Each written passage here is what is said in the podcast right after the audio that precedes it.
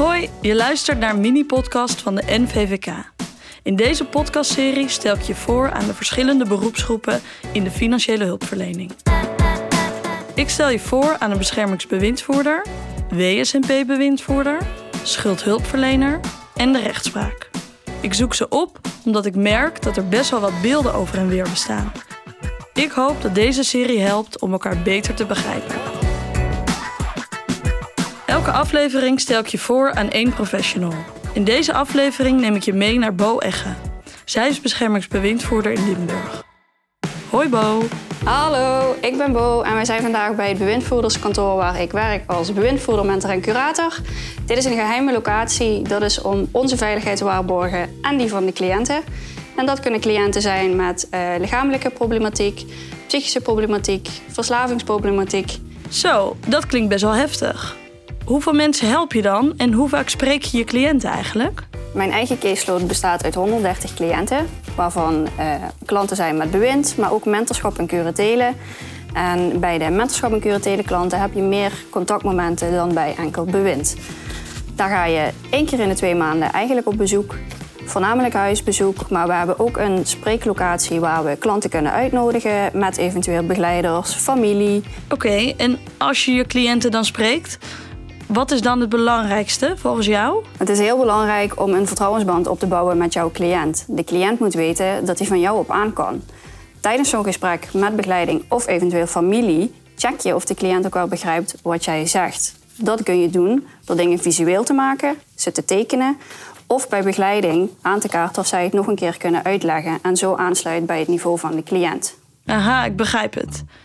Naast dat je contact hebt met je cliënt, heb je vast ook contact met andere professionals. Hoe zijn je contacten bijvoorbeeld met de rechters en WSNP-bewindvoerders? De rechtbank is degene die toezicht houdt op ons als bewindvoerders zijnde. Het kan zo zijn dat je met je cliënt op zitting komt bij de rechtbank. Tijdens zo'n zitting kan ofwel cliënt of wij het niet eens zijn met een uitspraak van een kantonrechter. Wij proberen altijd om een persoonlijk gesprek met de kantonrechter te plannen om samen tot een oplossing te komen.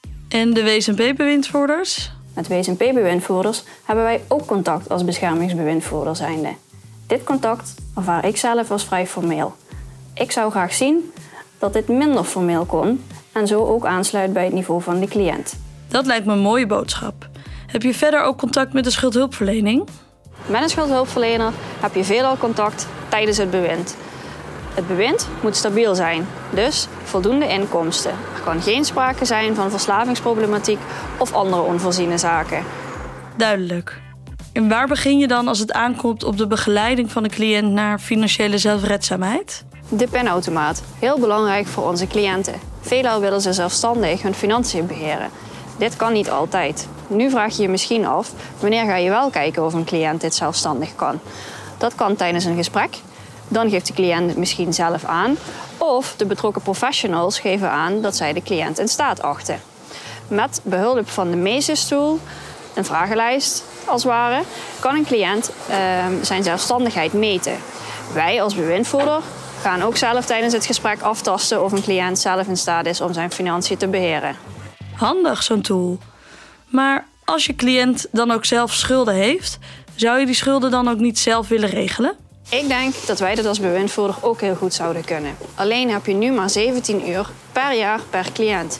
Als wij ook de schulden aan gaan pakken, denk ik dat daar iets aan moet veranderen. Ja, dat kan ik goed begrijpen. Wat vind je daarom nu het belangrijkste in jouw werk? Het belangrijkste in mijn werk vind ik het achterhalen van de vraag achter de hulpvraag. En ik hoop dat jullie dat ook zo zien. Ik vond het heel leuk om mee te doen en hoop dat we zo meer begrip krijgen voor elkaars werkzaamheden. Doei! Dankjewel, Bo. Van deze podcast is trouwens ook een video beschikbaar. Check daarvoor de site van de NVVK. De volgende aflevering is alweer de laatste van deze miniserie. Dan gaan we op bezoek bij de rechtspraak in Den Haag. Tot dan!